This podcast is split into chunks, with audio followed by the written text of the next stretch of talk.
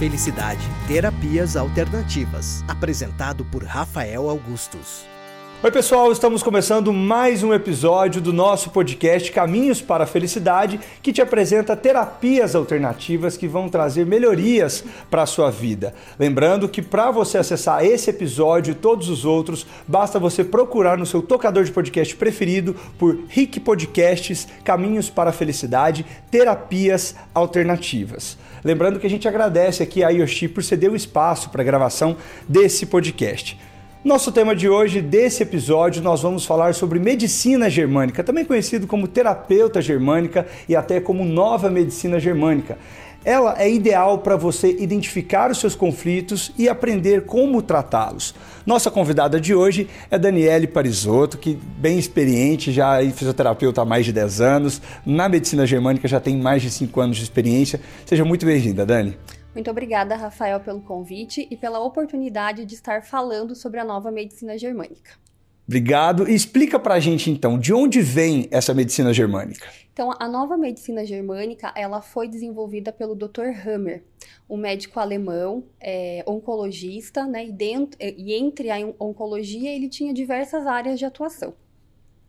E a medicina germânica surgiu a partir de uma experiência de saúde vivida pelo Dr. Hammer. Então, Hammer, como médico, ele tinha os seus exames sempre em dia e tinha uma saúde muito boa. Em 1978, Hammer perdeu o seu filho de uma maneira abrupta.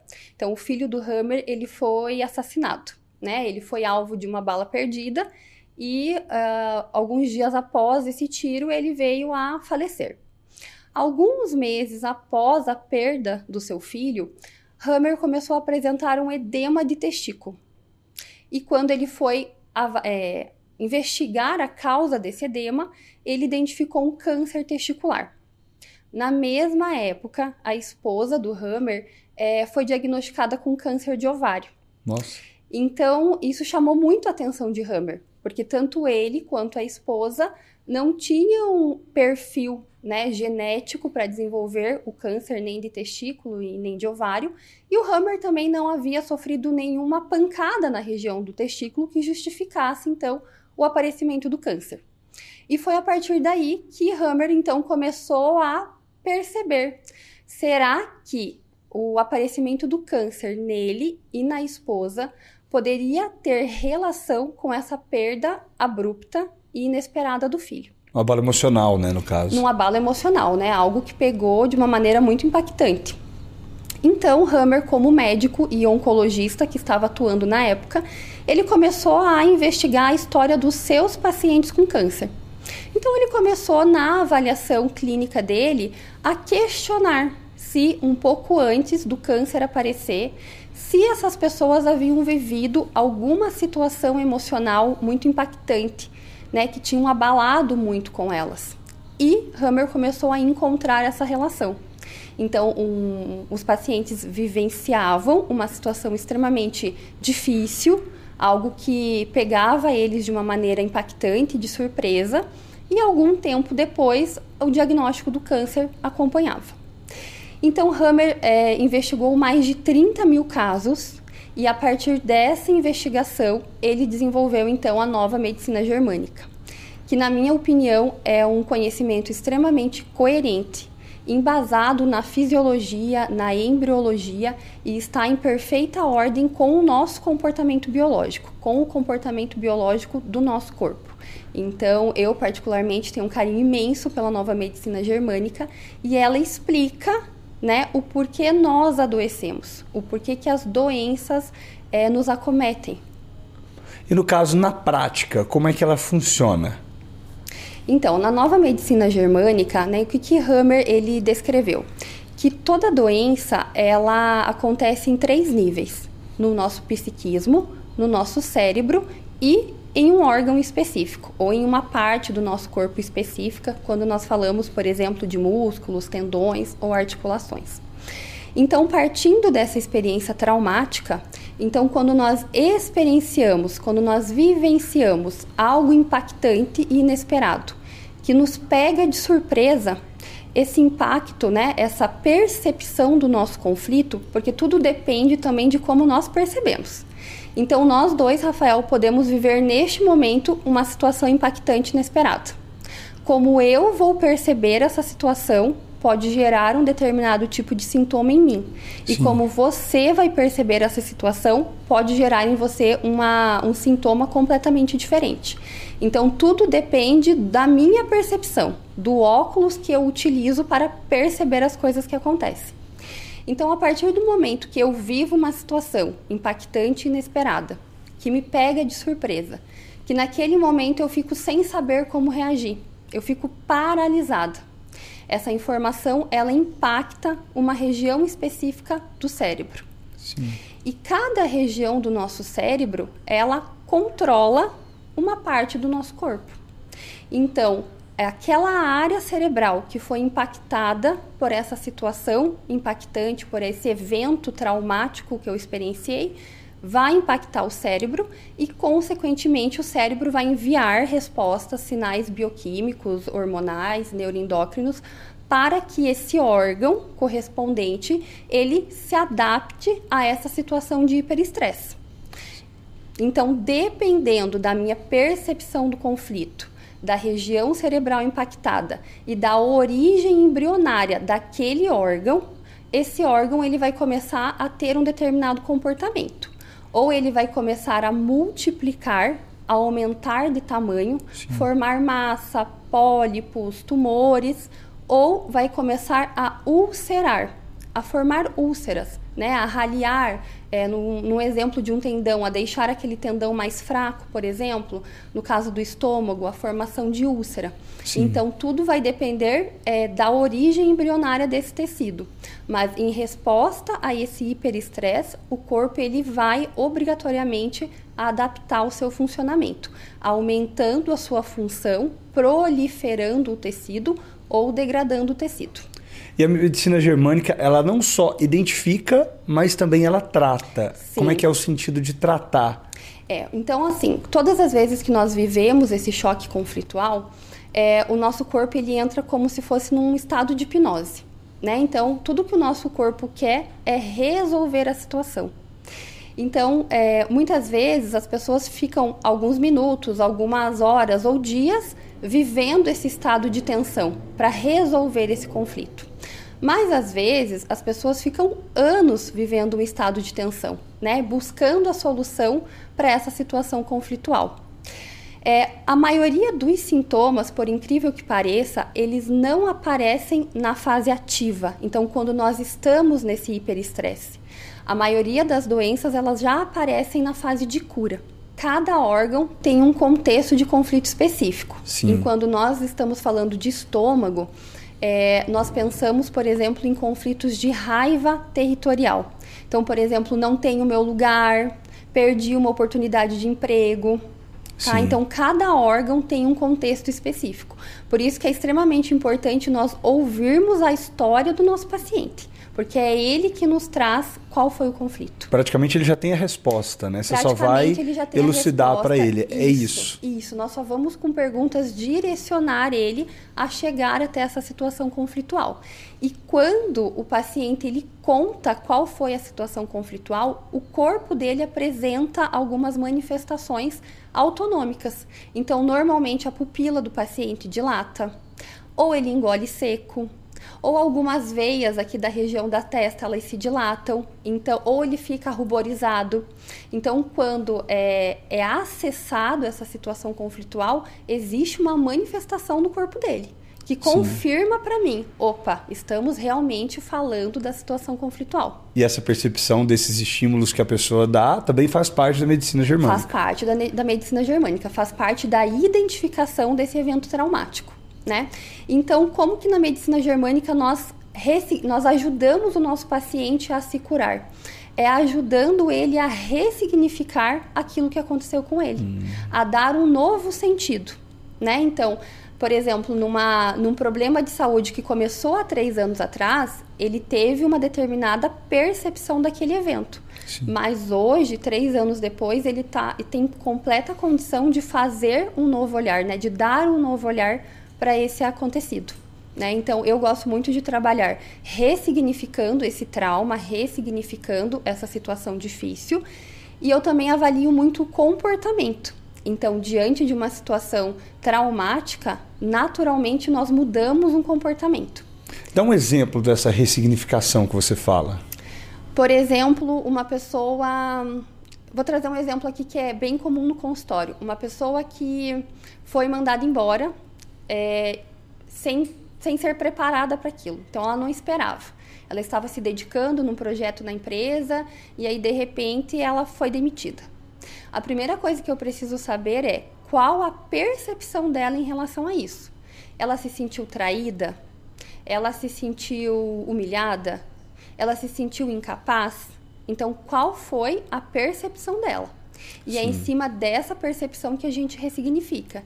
Então, por exemplo, a pessoa me diz: Nossa, Dani, eu me senti incapaz. Né? O meu chefe chegou e falou que eu estava sendo mandada embora naquele momento e eu paralisei e me senti completamente incapaz.